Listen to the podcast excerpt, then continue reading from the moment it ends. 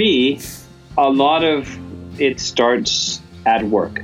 If you have a full time job and that is where it's crazy at work all the time, it's very hard to compartmentalize that. It leaks. You must find a way to remedy that, to introduce calm at work, to make it more calm at least, not necessarily as the final destination, but make it more calm. If you are stuck at it's crazy at work, you're going to find it very difficult, I believe, to make it peacefully calm at home. That was David Heinemeier Hansson, and this is Doug the podcast.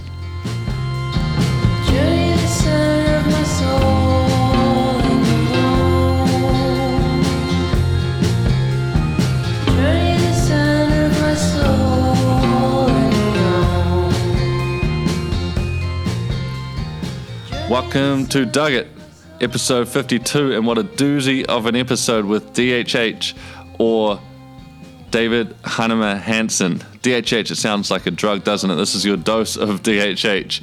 And for those who don't know David, he is the generalist and technologist behind Ruby on Rails, which is this coding language, which is the foundation to so many amazing things we see on the internet from apps to web. Uh, websites and so much more. He's also the founder and CTO of Basecamp, formerly 30, 37 Signals. He's a best selling author, Le Mans class winning racing car driver. I've seen some of his footage driving. It's it's unreal.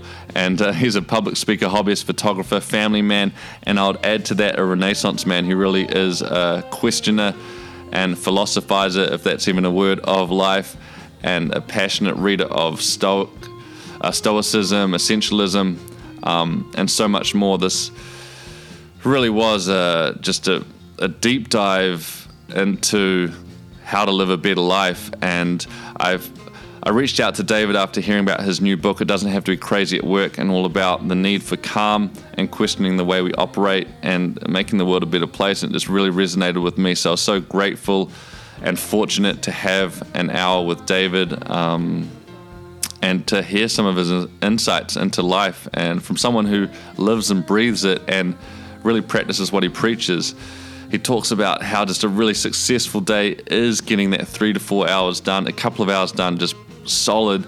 We dive deep into that flow state and you do your greatest work, which for him is writing and coding. That's what he loves more than anything. He loves it even more than driving his amazing cars around the racetrack. Um, but we also talk into family life and, and how to really uh, find your dharma and live it and, and to find your balance and to question the way we do things and to really learn from those who have come before us, particularly the, the Stoics and um, other philosophers. And uh, yeah, some great book recommendations, so many great things, including um, doing something shitty now and again. Just to really appreciate, you know, what we have. It's so easy to get into a trap where you can become really ungrateful and. Uh, to, to be reminded of what we have and how fortunate we are and what a wonderful place we live in and how great the world is at this time, I think is just such an such an important message and, and also the message of calm. So make sure you check out his book. I'll uh, give a book away for the best review comment on the podcast or my Instagram page. So really appreciate the support. Check his books out. And uh, without further ado, here is the legend himself, DHH, David Heinemeier Hansson.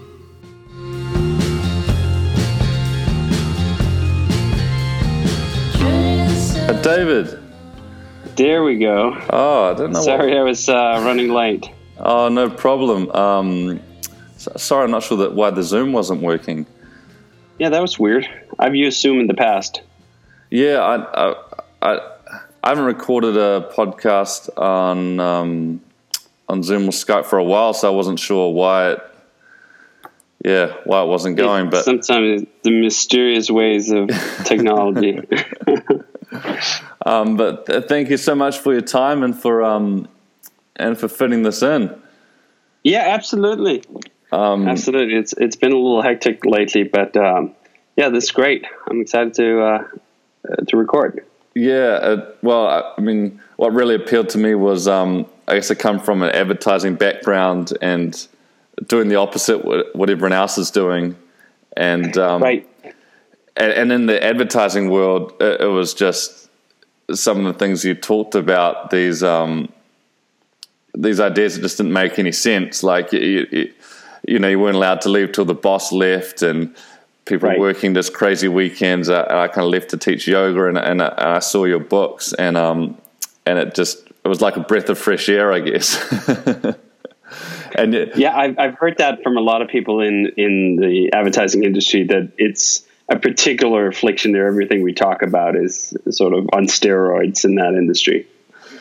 Yeah, and um, I guess if people, uh, if you were to sum up what you do, um, like a technologist, a generalist, and and and I guess you kind of philosophize on a few things as well. Is there um, have you have you adapted your kind of uh, title in any way lately?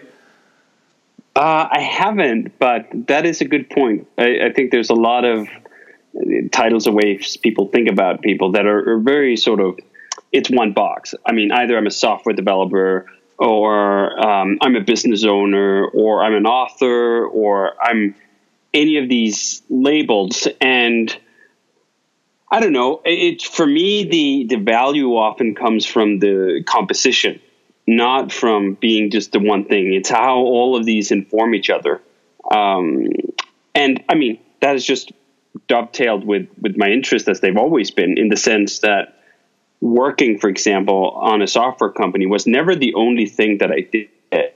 There's a lot of people in a variety of industries, certainly in the software industry, who see their ego as being just this one thing. Like they are a business owner, and that's who they are, and that defines who they are. And I guess I've never become that invested into just a single title or a single hat. And in fact, I've become invested into into not having that and taking the experiences from, say, running a software company to parlay them into to writing about work practices or writing about uh, aspirations on growth or, or, any of these other topics that we cover in our books and talks.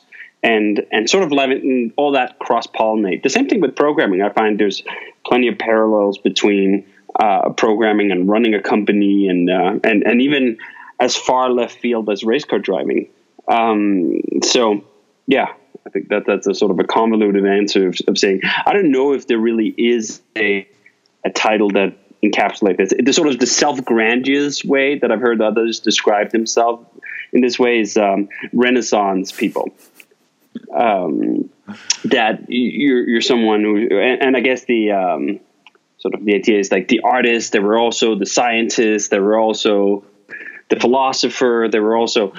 I think that that is sort of a vintage idea that there was once upon a time where things were simple enough that you could do more than one thing at once. And I think that's still true.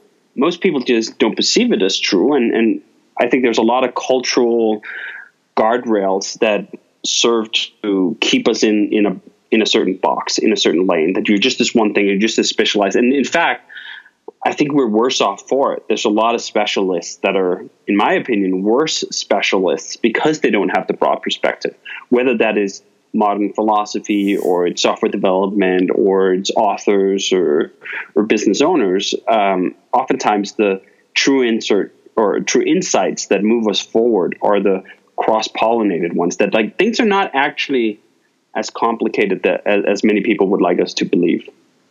Yeah, I love that. For me, it shows up in medicine as well. You know, the the, the Western yes. versus Eastern medicine and specialists not considering uh, hugely so. Yeah. I, have seen that. it's funny. I just actually had a, a doctor's appointment today, and we were talking about uh, about five years ago. I had a, a bit of a medical emergency, and I was hospitalized, and I got to see that there were all these specialists that would walk in, and I'm sure they know a lot about their field, but they were so focused that like if you got the specialist who was specialized in in Y, they came and saw your case. Oh, of course you have Y, right? Like it's such a tunnel on on the vision, and I think it's there's distinct drawbacks to that, and I think society at large has focused largely on all the benefits we get from that, which is also true that we do discover new things because people go deep, but I think we also have a tendency to forget other things, more basic fundamentals, because we aren't going wide. Yeah, I love that. If you've if you've got a hammer, everything looks like a nail. yes. Indeed. and um, and and I was at a, a, great talk the other night with one of New Zealand's top psychologists, and he was talking about the need for calm now in the world, and that it's that calm is the antidote to everything that's going on. Um, and yeah, it just tied in so nicely with with your book and your message that it doesn't have to be crazy at work. That calm um, can be such a wonderful way to operate. Um, and is that is that like it's come from your own work, but is this just a message you wanted to spread to the world? Is, was it like obviously things are out of balance and you you wanted you felt like you wanted to do something about it to to correct or like where was the book the inspiration for the book? So it really came from the fact that uh, a fair number of the topics in the book are, are things we've been talking about for a long time, for 20 years. All the time, Jason and I have been working together and we've been writing blogs or doing conference talks. And, and a previous book we wrote called Rework, all the way back in 2010, touched on some of these same points. But what we found was we've been talking on a bunch of these topics for a long time, and you'd think that things would be getting better. A lot of other things are getting better, especially in technology. Computers are getting faster, uh, bandwidth is getting wider. We're getting all these upgrades all the time. The the new version of this comes out, and it's like everyone goes, "This is the best version of the iPhone we've ever made." Right? So there's this constant progress, this constant improvement on a number of factors. But what we saw was we were regressing on other factors. That people were having an ever harder time getting work done at work, and we we're like, "Well, this is crazy." Not only is it crazy in the sort of meta physical sense of like we're just observing what's going on, but people themselves are calling it crazy. The common expression or the common reply to, oh, so how's work? is very often, it's crazy at work. It's crazy. Like I'm crazy busy. And we went, this is odd. People aren't getting more done. It's they're not crazy because we're twice as productive as we were in 2010. No, we're crazy for a lot of other uh, intertwined but specific factors that have gotten worse and that are robbing us of the, our ability to be calm. And some of them are as, as sort of mundane as just the open office, for example. The prevalence of the open office and, and the, the doubling down on the open office, the doubling down on hammocks in, in the office, the doubling down on bouncy balls and pinball tables and, and all of these things like, oh, don't we have this fun, progressive workplace where everyone is like kind of working, but not really because we're also just having so much fun? Um, they conspire, all those factors conspire to making it really hard to concentrate and focus at work, which means that people end up with not these long, glorious stretches of uninterrupted time that are needed to do the deep, diligent, creative work that we all truly want to do, but slicing up the work days into these tiny work moments where you can't really make material progress. And then we're surprised when people feel stressed out or burned out. Um, and we really shouldn't be. If you look at the environment that we're placing people in, and the open office is, is the physical manifestation of that, but in recent years, uh, there's also an upswing in sort of the digital manifestation of that with like uh, a chat, for example. Lots of organizations have enthusiastically embraced chat as, oh, this is what's going to save us from uh, email hell, or this is what's going to speed up collaboration. And what many people have found instead is just this nagging feeling that they're consciously anxious, constantly anxious because are they keeping up? Are, are they checking up on all the things they're supposed to check up on? Are important conversations that they want to have a say in passing them by? Um, so, sort of both the physical and the digital um, assault on your senses going on at the same time. It really is not a wonder that it's so hard to get work done at work. And when you can't get work done at work, I find that most creative people they end up miserable. They want to do good work. They don't want to just sit in a chair for eight hours a day and at the end of it realize, oh, where did that day go? Oh, it was spent in a couple of meetings, then it was spent chiming in on our chat, then it was spent with what, right? You want to make progress. You want to get into a state of flow. You want to achieve and you want to improve. And we're making it so hard. And these are all self inflicted wounds. They're getting worse. So that was really the impetus for the book is the knowledge is out there.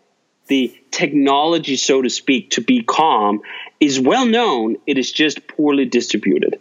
And one of my favorite quotes, uh, William Gibson is fond of saying, um, the future is already here. It's just not widely distributed. The odd thing is, um, in some ways, the past is already here. It's just not widely distributed. That we're actually better off if, if we rolled back the clock a bit, that things used to be better and fairly recently, right? Like things have been getting progressively and acceleratingly worse just over the last few years. And there's a lot of factors in that. I think um, everything from how the smartphone has has gotten to be a menace in our life in many ways, to these factors that we're talking about at work, to everything else that's sort of going on at the world at large, uh, and how Facebook and Twitter and social media is amplifying that and is making us tense and making us um, just filled and racked with anxiety. But there are ways to say stop. And that's what we try to do in the book. First, diagnose the problem. Uh, the first step of any healing is to know that something is wrong. And I think a lot of people walk around right now with just this fuzzy, vague feeling that something isn't right, but they haven't actually named it. They haven't diagnosed it and they haven't dissected the problem. So that's what we set out to do in the book and just break down why is why are we where we are? What are the not just the practical matters of it but what's the values that's underpinning all this stuff? Why does it feel like things have to go faster and faster? Why does it feel like we're addicted to growth? Why why are all these things going on? And then the second part is to um, prescribe some remedies prescribe some medicine. How can we get back to the calm company? How can we get to the calm company? And this is sort of an aspirational message. Uh, I mean, not because Basecamp is just this perfectly calm company, uh, eight hours a day, five days a week. No, we have our um, issues as well, but it's a sliding scale, and we at least have a uh, company mission, a company dedication to getting to calm, and we want to spread that as a message that others should hear about. They shouldn't constantly just be hearing about, oh, look at all this growth, look at all this disruption, look at all these unicorns, and think that, oh shit, I need to run even faster. I need to work even more. I work harder, longer. All these things that are just breaking us down and making things work. We want to put out an example of saying, here's a company that explicitly values calm above crazy, first of all, which I think shouldn't be a controversial statement, but I think it is actually a controversial statement in certain quarters of, especially the technology um, industry.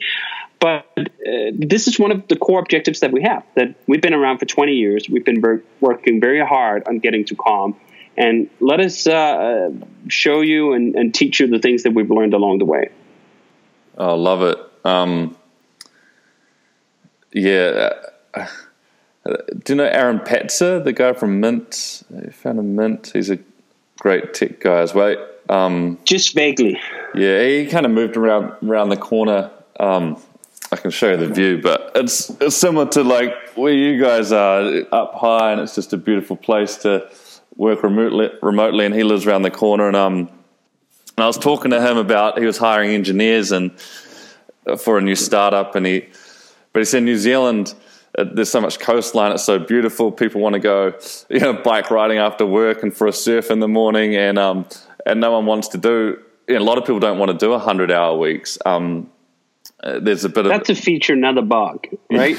in, in, my opinion, and, and that's that's the that's the bit. Um, yeah, I was like, but so often it's talked about negatively, and there's a, there's a great entrepreneur coach, Dan Sullivan, and he talks about taking as a creative, especially how many free days you need where you shouldn't be working at all. And, you know, just checking your phone once or one email could ruin your whole weekend because it it's not that one minute, it's the the recurring thoughts. And and I was and I was just wondering what have you got a morning routine? And you're a family man as well, you got two beautiful kids and a wife, like how do you create those boundaries for yourself and, and the weekends and after work and, and in the morning to to kind of separate that that work life balance?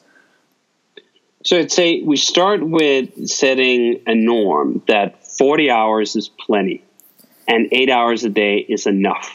It's more than enough in most cases. I can't even, if I sit down dedicatedly, do eight hours of straight work on almost any day. If I get three or four continuous, wonderful hours of work, that is a glorious day.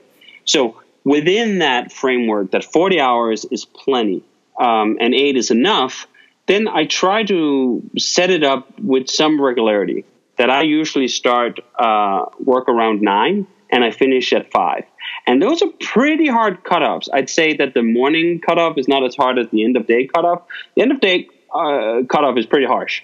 That uh, usually I have the kids waiting. They want to do something at night. We want to play video games. We want to go outside. We want to do a bunch of things.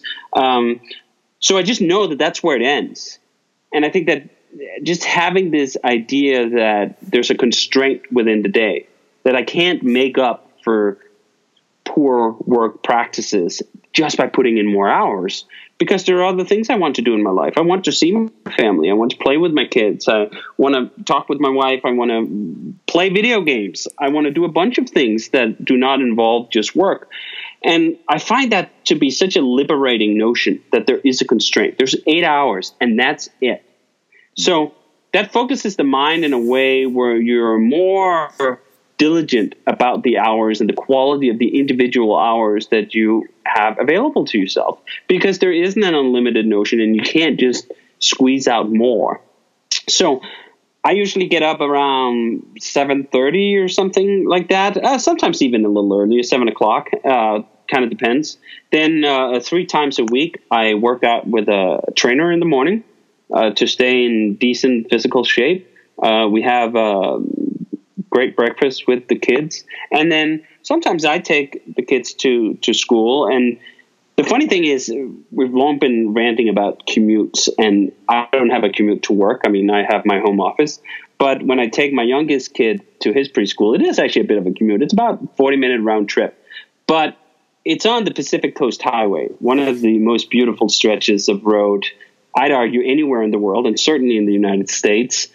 There's no traffic and I get to listen to a wonderful podcast on, on the way back. So even though I'm in, in many ways really a big opponent of commutes, um, that commute I, I, can I can suffer and I can deal with. Um, and then I sort of just get into get into a work habit around uh, nine o'clock, and I usually petition my day somewhat that before noon is for checking in, for checking up, for doing my emails, um, seeing what everyone else is up to, and then the second half of the day, um, if I should be so lucky, is to have just a long, glorious stretch of uninterrupted time where I can do the work that I enjoy doing most.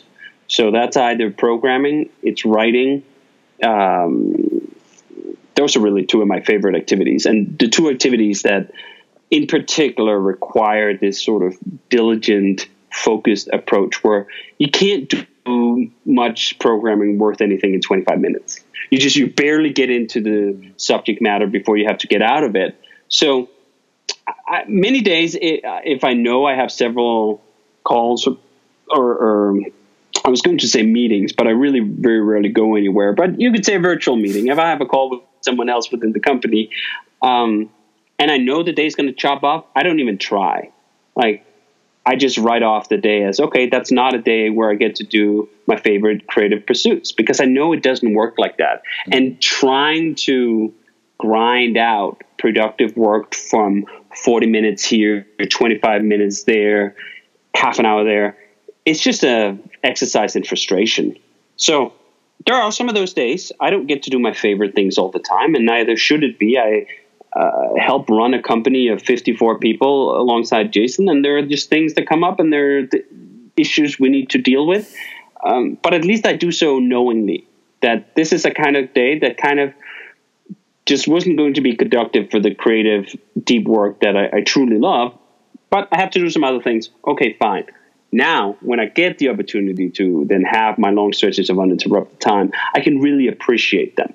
And I can really make an effort to make them count.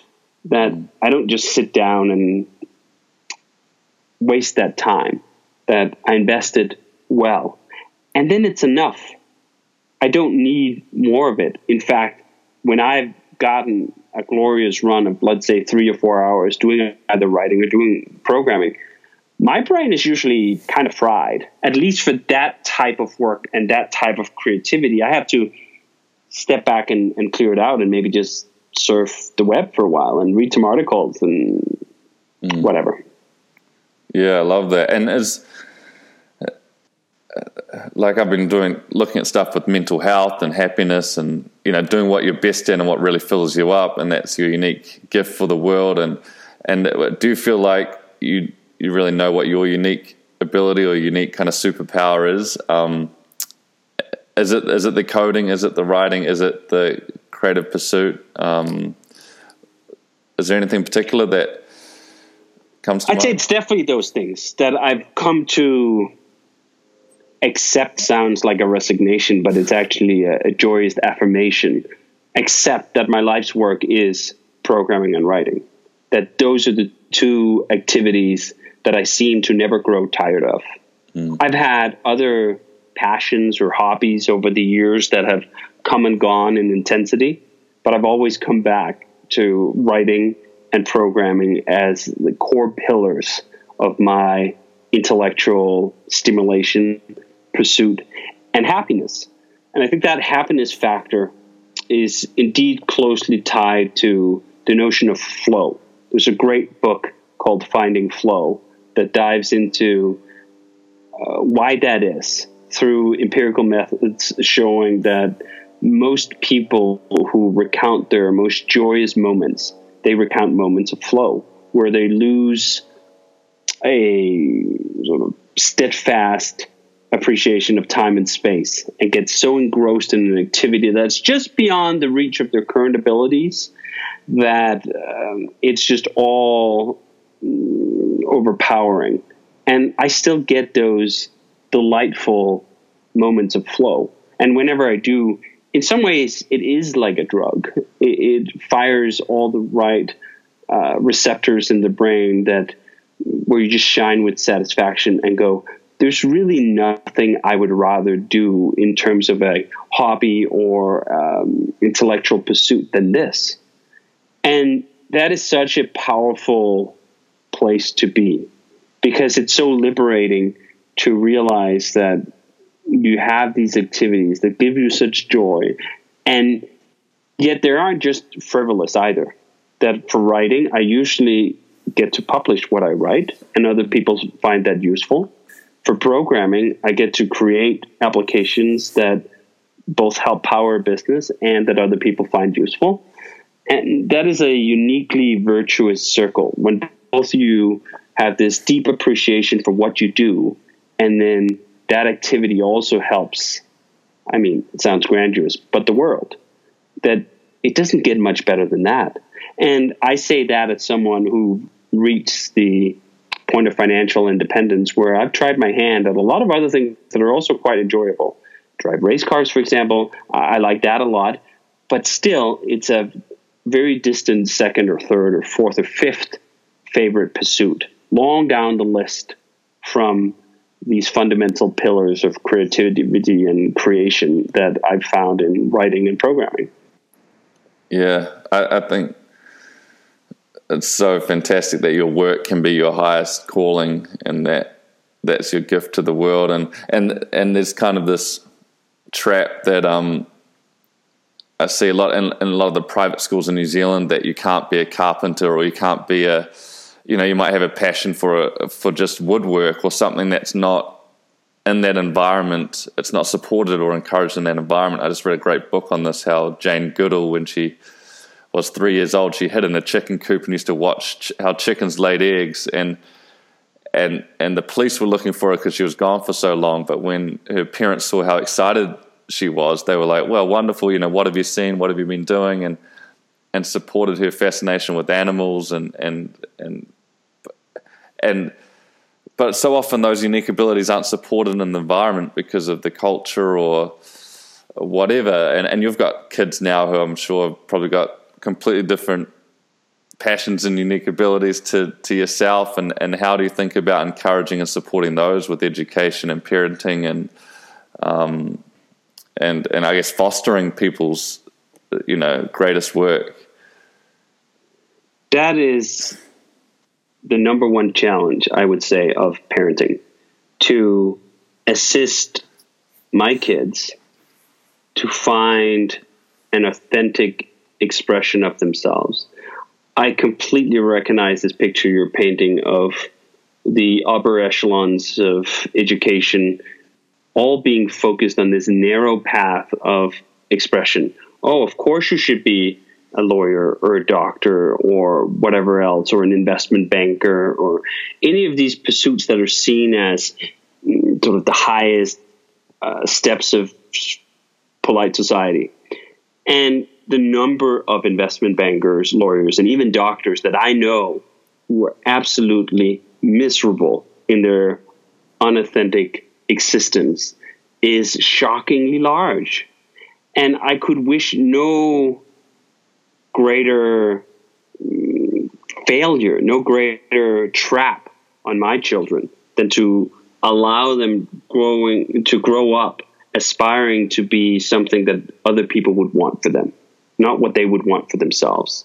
And I've seen this uh, absolutely, especially in my oldest, who's now um, almost six, who's just who loves being outside, who loves chasing lizards, who loves uh, a lot of things that I didn't love as a child. Like these were not the things that were sort of ranking high on on my list of pursuits. But you can see when it clicks and when it's authentic and recognizing that moment and supporting that moment is absolutely paramount. And I think it, it truly is a tragedy when you look at the, for example, statistics of um, teenage suicides rates in Palo Alto and Silicon Valley, these hubs of excellence, um, either with quotes or without quotes, in, in society in, in the US. And you see the drive to um, accomplish, so to speak, accomplish the things that other people think count as accomplishments, when that pressure becomes large enough, and when these kids grow up with that uh, constant uh, fear that they're not able to do that, um, it wreaks havoc on the psyche. And really, it is not a surprise to me that these are some of the largest suicide uh, clusters in, in the US. And it, it's just so deeply tragic because it didn't need to be. If anything, if you have the resources and the privilege to send your kids to these um, fancy and I'm sure very good, at least on some levels, private schools, don't you also have the resources to allow them to pursue their authentic selves? um, I have more sympathy for people who are trapped at a level of the socioeconomic ladder where they go, I need my kids to do better than me. Like we can't live here wherever we're living or um, hand to mouth, uh, paycheck to paycheck. That there's some existential um, survival mechanism that encourages them for for the kids to do you know what okay maybe you don't love math but you're going to fucking study because we need to get you out of this mm. uh, that i have uh, more sympathy for i don't have a whole lot of sympathy for uh, what happens at the other end of that scale and i'm trying very hard uh, for us to to give our kids the opportunity to find that true self like i were so fortunate to find um, and whether that true self is to be a carpenter or a lizard hunter or uh, whatever else it is, wonderful. Much rather would I have that they end up with some profession that is is uh, enough for a, decent middle class experience, rather than something that uh, uh is this access card for the higher um, layers of, of society in, in economic senses. And again, that's also an expression of, of privilege in, in the sense that, um, I mean, as someone who is financially independent, I can obviously allow my kids to kind of do that with a different level of security, just knowing where things are. But nonetheless, I think this is a path and a pursuit, and at least a concern that should be on every parent's mind to allow their kids to to find things that they truly love. And I've just seen this over and over again. Um, my oldest been through a fair number of different uh, preschools and different institutions, and it's quite clear when he finds something that resonates with him. And, and I mean, we're very happy that he's found that now, where he actually wants to go to school, right? And he comes home excited to continue the projects that he was engaged in at his kindergarten. That to me is is a. I mean, if the project was just eat cotton candy and roll around on the floor all day, okay, well, maybe that's one version of bliss. But I haven't found that. Like a lot of parents are very concerned about things like, oh, if I let my kid just play video games, that's the only thing they're going to do all day. You know what? I don't think that's true at all. I think kids are naturally inclined to want to learn and improve and get better. And if they're offered the opportunity to do any of those things in a supportive environment with uh, parents that respect their autonomy and um, ideas, then that happens. And this idea that left to their own devices, the kids are just going to um, roll around on the floor, play video games 16 hours a day while they eat candy floss, I can't recognize that, and and I don't think it's true. And for the amount of research I've done on this topic, I'm quite convinced that it's not true. Not just from the sample size of two that we have in our household, but also from a larger a larger slice of the empirical know, research that's been done on education and the motivation of people, kids included. Mm. And uh, you mentioned earlier the the kind of distraction of social media and smartphones. And um, I had a great piece by Joe Polish, and it was not not why the addiction, but um, why the pain. And you know, if people they're not connected to each other or their family, or they're not connected to their highest dream, then then it's so easy to scroll and just um, you know waste your time in some addictive um, pursuit, which is the smartphone just seems to fill that for so many people. Um, I mean, have you got any thoughts around the, the that future relationship with technology, um, particularly with phones? Like it's such a big issue in, in schools now, and and as a parent, or do you think it's just a lack of, like you say, connection of to a dream and to each other? That's the thing that's missing. Um, I was just interested in your thoughts on in yeah, that area? I, it's something I've been thinking about a lot lately, not just in relation to my kids, but also in relation to myself and how we as adults get stuck in these traps. And I found that in myself too. I'm not immune in any way, shape, or form to social media, for example. I have. Uh, it's funny you, you get inclined to use the vocabulary of the industry. I was going to say i have a large engagement which is just such a bullshit word right? Um, but sometimes you struggle to find the more authentic words once you've been in the industry long enough. But uh, i have an affliction i would say um, and a love-hate relationship with a lot of social media. And i think at times no doubt an unhealthy relationship with social media that's facilitated through this piece of glass that we all carry in our pockets. And I've become, I think, more aware of it. Um, at the same time, I try to temper my Luddite ways with things like um, uh, pessimistic archives.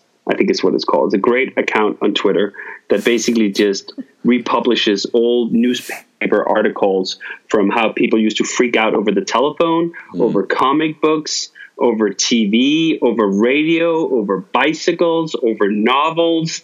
Basically, any innovation in society has been met with a skepticism of first, oh, won't somebody think of the children and won't they all be perverted by this new technology? And then also the adults that are being led astray by these pieces of technology. And I think that there's something to that. And I think it's very easy to become. Uh, alluded in that historic context. But I also do think, and maybe this is a paradox, and maybe this is uh, a contradiction, but there is something different this time. There are uh, ways where the novel, the newspaper, the comic book didn't seem to be actively developed with this Machiavellian attempt to get us addicted in the same way that social media and other pieces of technology are being actively engineered by highly trained professionals who have an entire field of study on how to exploit our mental weaknesses such that we just keep scrolling for as many hours as, as possible.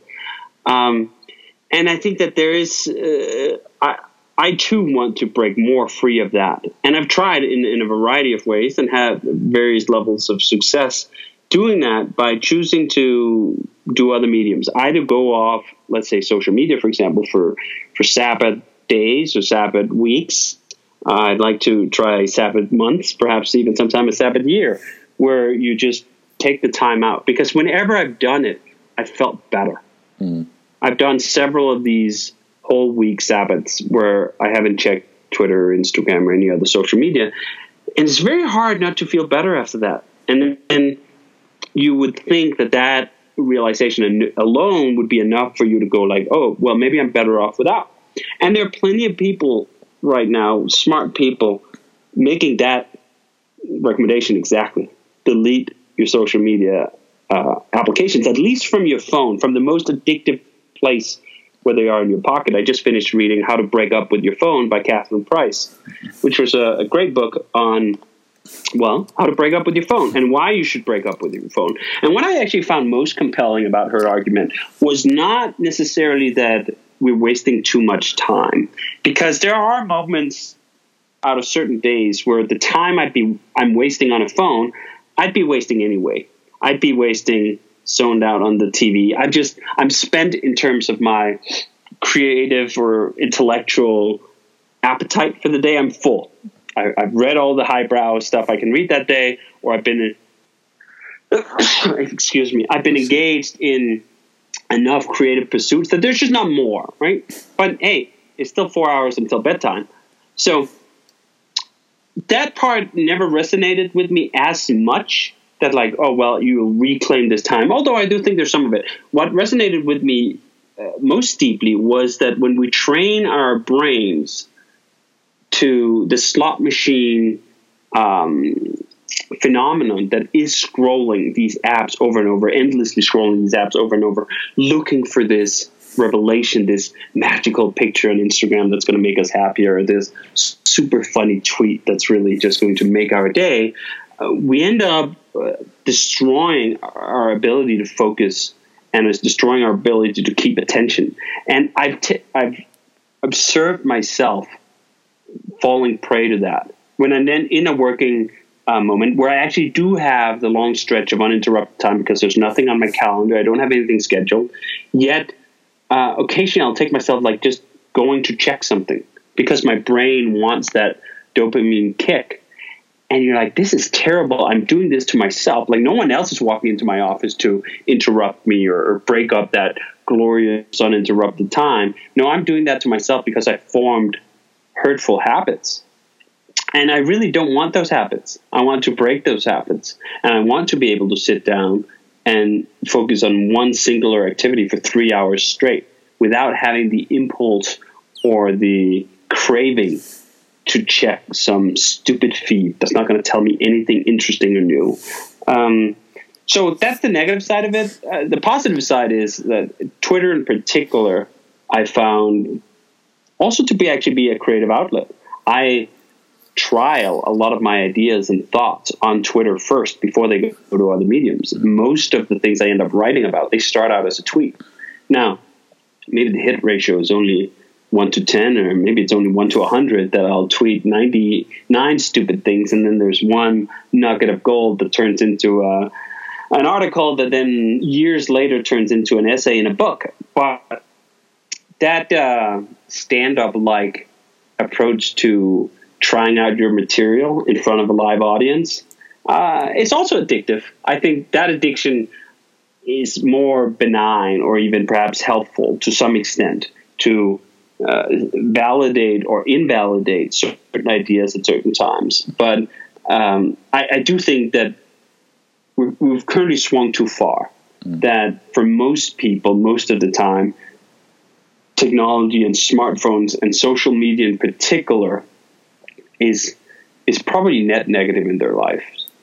And I actually just got another book um, after finishing How to Break Up with Your Smartphone, which I think it's called Delete All Your Social Media Today or something like that. Um, and I'm, I'm, I'm, curious to, to just get that reinforcement because in some ways, How to Break Up with Your Smartphone didn't tell me a ton of new stuff. It just gave me a moment to pause and ponder my own relationship with technology. And the conclusion was actually, I'm not happy where I am. And I even, in many ways, have done a lot of self defense to protect me from this technology. For example, I don't use notifications hardly on anything. I turn off notifications on everything.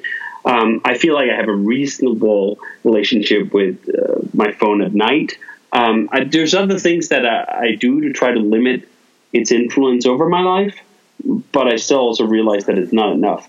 And I'd say one of the most positive steps forward, at least in the same sense that we were talking about writing the book, that first you must diagnose your problem, is the diagnosis at Apple and now Google as well, at least for the privileged few who are able to get the latest Android version, um, get this report card. How did you spend your time the last week? How much time did you spend on different apps? Whenever I see that report card, it gives me renewed guilt, renewed motivation to do something because when I see, hey, oh, in the past week you've spent seven hours on Twitter, I go, I could have read two books. I could have read two books in those seven hours. Do I remember any of the stuff from the seven hours I spent on Twitter? Like, is there any retained enjoyment or knowledge or enlightenment from those things? Very often the answer is absolutely not.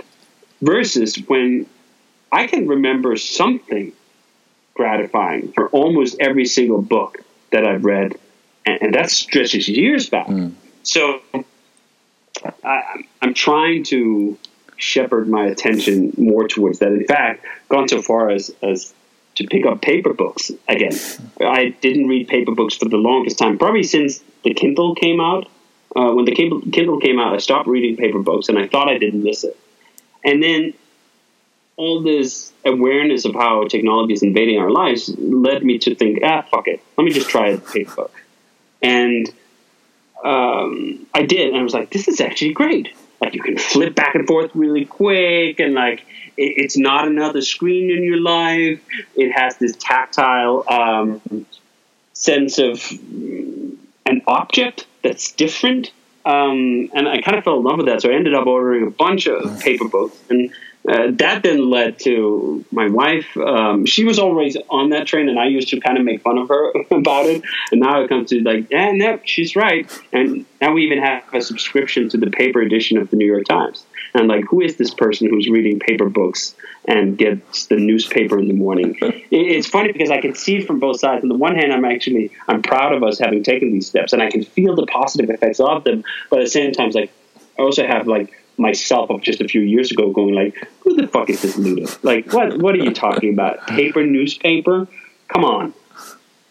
Yeah, it's funny. I think whenever I predicted magazine sales to drop with the internet, and, and it kind of it did the opposite in some regards, and um, and uh, yeah, I'm, I'm big into keeping. The, the Dan Sullivan talked about the power of linking your writing hand as well to the brain. You know, we're wired to do certain things, and if we, we kind of don't really know the consequences of not writing anymore or not reading something tangible anymore. And um, and I think of this tool, it's like an impact filter where you draw out the very worst case scenario and the very best case scenario. So you got both fuels to help yes help motivate you. Um, it's funny you, you mentioned writing because that is the one thing I, I still haven't picked up. And it's funny because it's the one thing I also kind of used to snicker about a little bit in the sense that like, oh, here goes the hipster with their paper notebook and their their pen, right? And I'm like, at this rate, I wouldn't be that surprised if a year from now I'm taking uh, paper notes in a in a paper uh,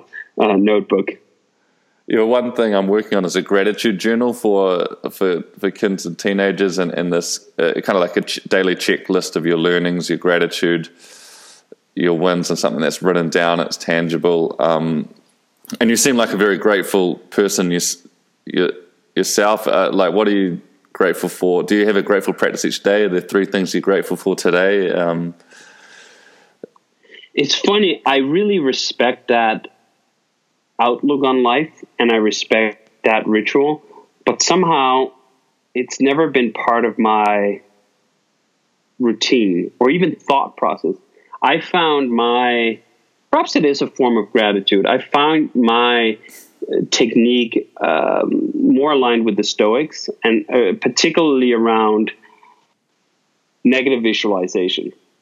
This idea of not so much being grateful about something specific, but being grateful for being, so to speak, being being uh, content with faith as it may play out, which is another Stoic principle, amor fati, uh, being in love with your fate and not wanting your fate to be something else. Which, again, parentheses side note, that's easy for me to say. Things worked out pretty well in my case, um, but even so, I think this uh, I, the flip side of that is this idea of negative visualization, visualizing on a weekly basis at least how things could go so terribly wrong from where they are right now, and then using that to I don't know gratitude perhaps is is the right word that I just haven't connected with, but at least recognizing uh, the joys that are here in the moment that I could lose I could lose the business tomorrow. We could we could implode, go bankrupt, some massive fraud, some massive hack.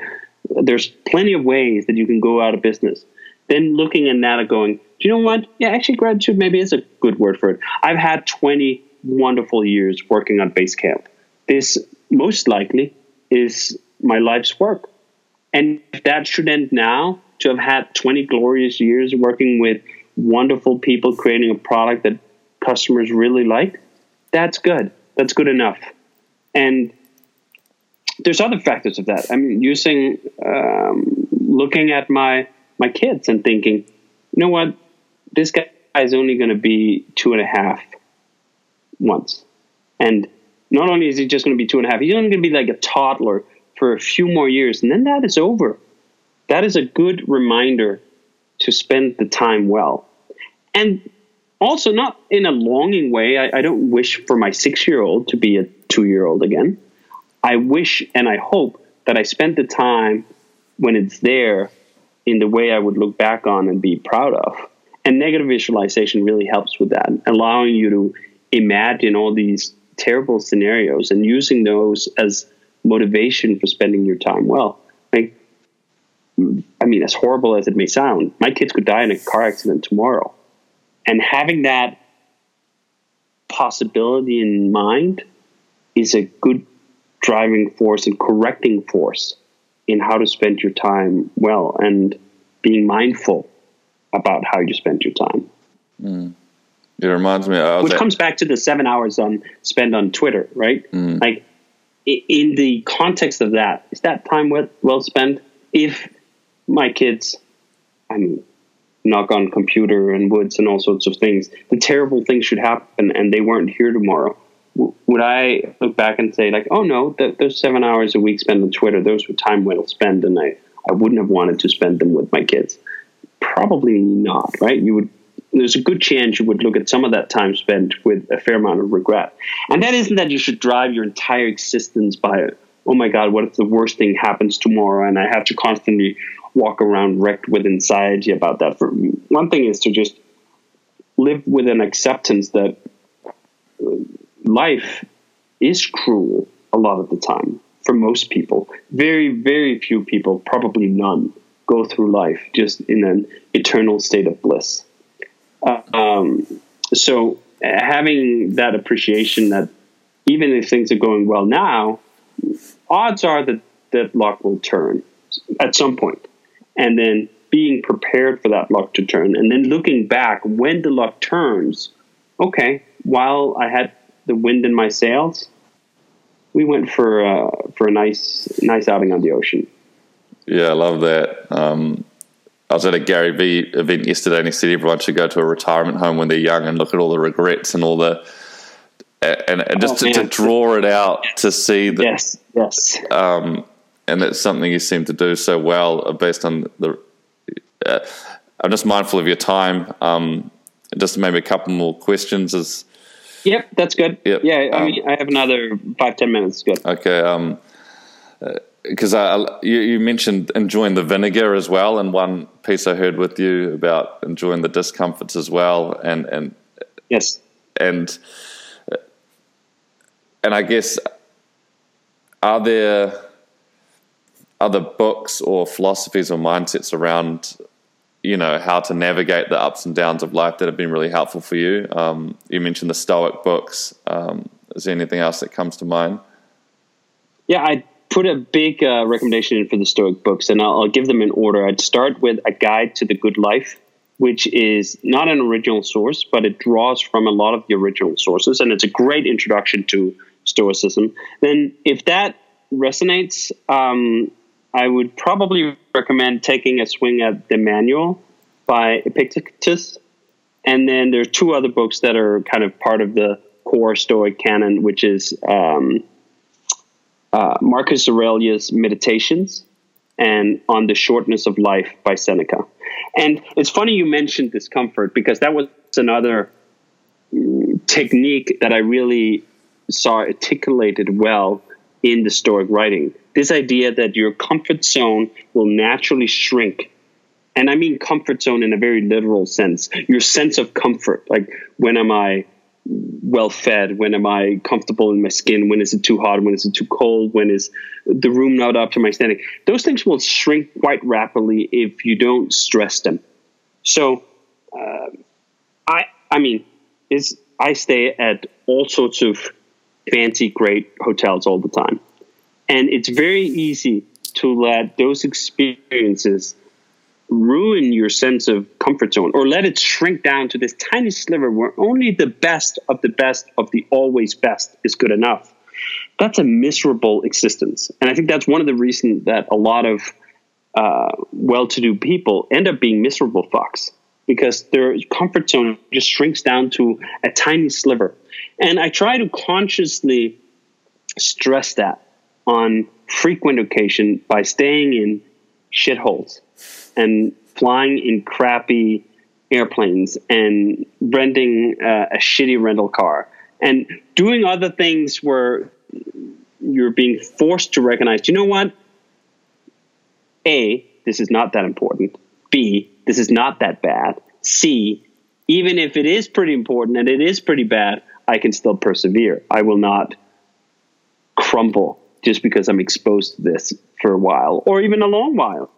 And that uh, specific technique of exposing yourself to discomfort to stress your system, I found um, very, uh, very uh, helpful. But in terms of otherwise guiding my life, um, I've recently, more recently than Stoicism, picked up on existentialism as another philosophical branch to dive into. And I found a lot of uh, it sounds weird comfort because it is not otherwise a really comforting philosophy. Basically, the tenet is that we're we're thrown into the world, that uh, existence precedes essence, that there is no meaning to life, and there is no one looking out for us, that there's no cosmic um, purpose, and that you have to figure shit out for yourself through your diligent explicit actions. And in some ways, that can be a quite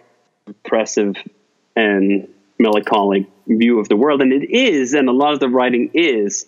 Everyone from Søren Kierkegaard, my fellow Dane, as I like to take ownership of uh, of people, um, uh, to Sartre, to Camus, to to others. Um, it is a it is a dark I think, in many ways, worldview and, and a depressing one, but there's also hope in that, in that clarity as you break through it. Um, writings in that category, um, The Myth of Sisyphus and The Stranger are the two pieces by Camus that I found. I, I, read The Stranger first, and I thought this is such an odd novel, and then The Myth of Sisyphus gives it a little more context, and then uh, there's another great one that's very approachable that's called uh, "Existentialism is a Humanism" by Sartre. That is basically an account of him doing a um, presentation in, in, in Paris sometime in I think in, in the early 50s or something. Um, and then Kierkegaard, I've been reading um, Fear and Trembling lately, which is funny because most of the uh, existentialist philosophers are all atheists, but Søren Kierkegaard took his existentialism from a very Christian perspective, which has also just been instructive to me to be exposed to because I'm an atheist and and I'd say I was not just an atheist but a rationalist to to to a fault until discovering these philosophical traditions and, in the literal sense, broadening my view of the world. Um, so yeah, th- those are really the two branches of learning how to live life well that I found very compelling. And then lastly, perhaps I'd say the most approachable of all these is a YouTube channel called um, The Lesson of Life. Ah, geez, what is it called? Um, the School of Life. That's what it's called. The School of Life. That's actually how I stumbled across a lot of these philosophers and found out who I was interested in reading more about because they have all these great 10 minute clips, like 10 minutes on Camus, 10 minutes on Sartre. Mm. And it's just a great appetizers, and they do a wonderful job um, taking both the, some of the Stoic and some of the existentialist philosophies and applying them in very practical terms on how people can live better lives. Mm. I love it. That was that was actually my next question was your spiritual belief because one one of my uh, friends is building like the future of healthcare and he's really spiritual, but yeah, into the microbiome and studying all of that. And um, but his biggest health tip is a spiritual belief, something bigger than yourself. So you're you don't think you're everything, and and the world's not on your shoulders, and there's something bigger than you. And um, it's interesting you say that. And I read *Sapiens*, and I thought, geez, what are all these stories we're creating, creating, and you, when you meditate on that, and um, but then, yeah, that uh, I think there's a strange void um, that needs to be filled when you've got no spiritual or faith practice or no philosophy on life, and and I see that coming up more and more um, now. So I look forward to checking those channels out and um, maybe just to wrap on that on that yeah. topic. I'll give a last book shout out. Probably my favorite book that I've read in the past couple of years is a book from uh, I think it was published in, in 1941 by Erich Fromm called Escape from Freedom. And it really diagnoses exactly what you're talking about this despair of not feeling a connection, not having these primary bonds to a, a structure, and feeling lost with all this freedom that modern society gives us, and that that loss exposes us to, uh, unfortunately, a a despair that can lead us into the arm of strong men. He's writing about Hitler in his time, but it is uncanny how much of that the diagnosis in that book is so spot on for the exact moment in time that we're living in. Whether you look at the US, what's going on in Europe, what's going on in Brazil, there's a uh, an escape from freedom, a rejection of freedom going on because it has been a freedom from, a freedom from a lot of things, mm. not a freedom to. Mm. And Erich Fromm writes in an incredibly readable and if you didn't see the publication date, seemingly exceedingly contemporary fashion. And um, it's a wonderful book. I, I, really highly recommend it as a as a diagnosis of what we're going through as society right now and our problems with freedom, both in the incarnation of democracy and and and other other ways. It's um, it's truly fascinating, and I find what I've really taken from a lot of the philosophical writings that I've or readings I've picked up in in the past few years is this sense of uh, uh, loss of uniqueness that our current time is not so special.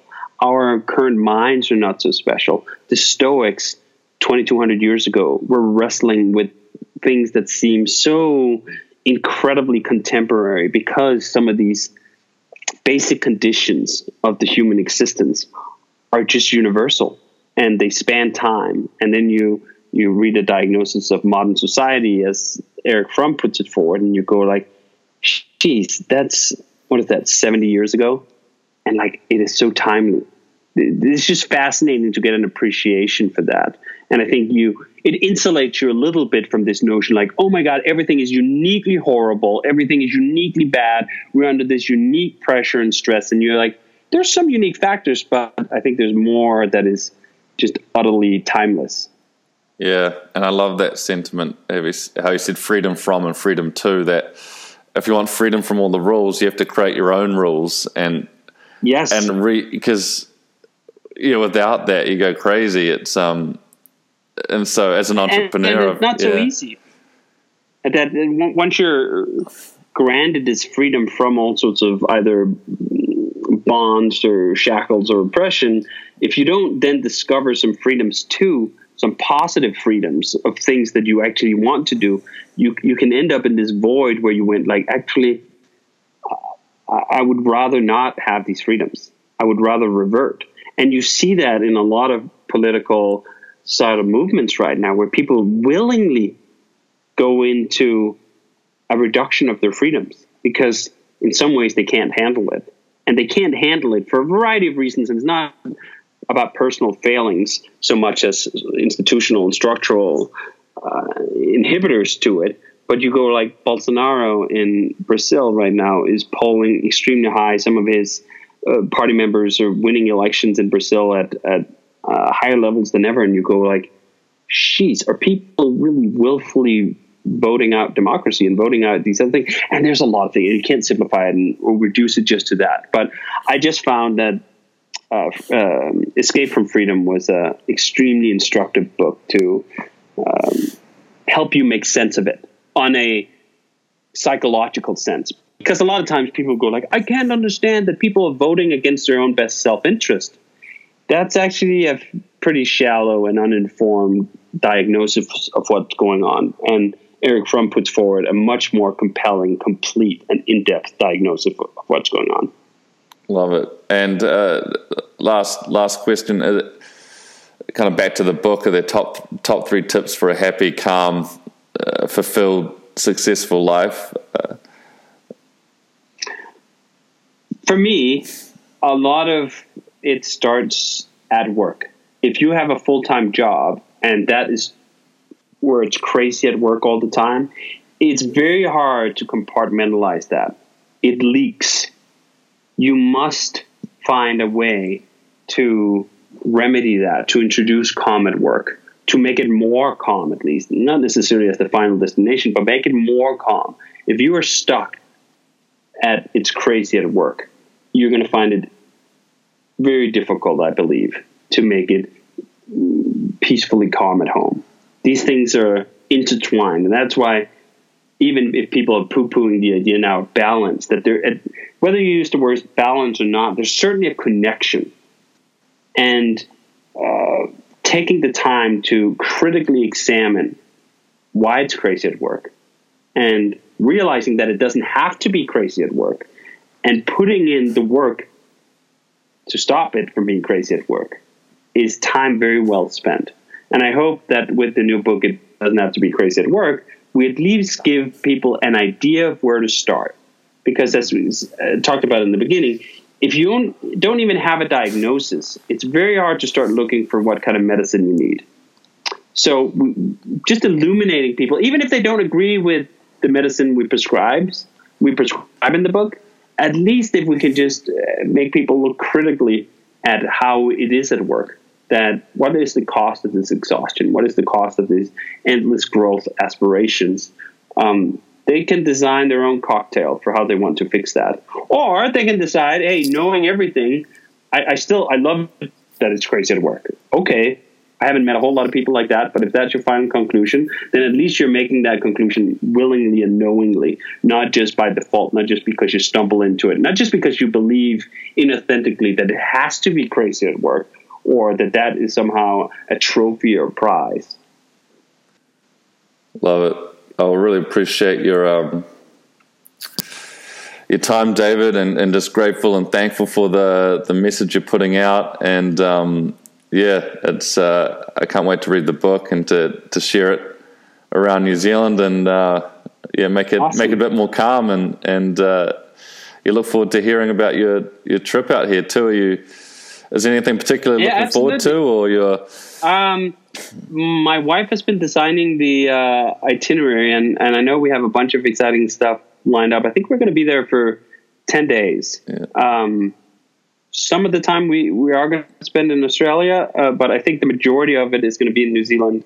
And uh, yeah, I'm really excited. I've wanted to go for many many years. I've um, you probably know the Webstock conference. Um, they've been it, that's in New Zealand. It's a web tech conference in New Zealand, and they've been um, inviting me to go for I think about six years. And every year I go like, yeah, this is the year I want to do it. But then for whatever reason, um, it hasn't panned out yet. So super excited to finally get a chance to go.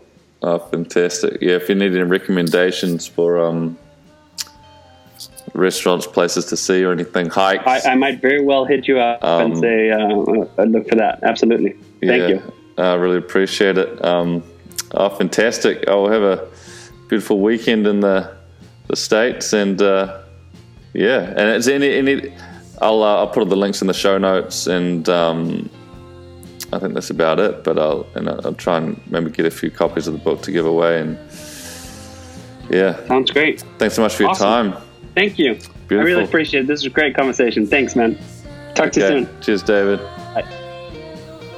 Wow, what an episode. Um, sometimes you just connect with people, and I felt like that with David. He he just yeah, the same frequency or something, but um, really questioning life and trying to find a better way. And I love the book. I haven't read it fully. I've just seen the synapses online, but I'm I've ordered a couple of uh, copies, so look forward to giving one of those away.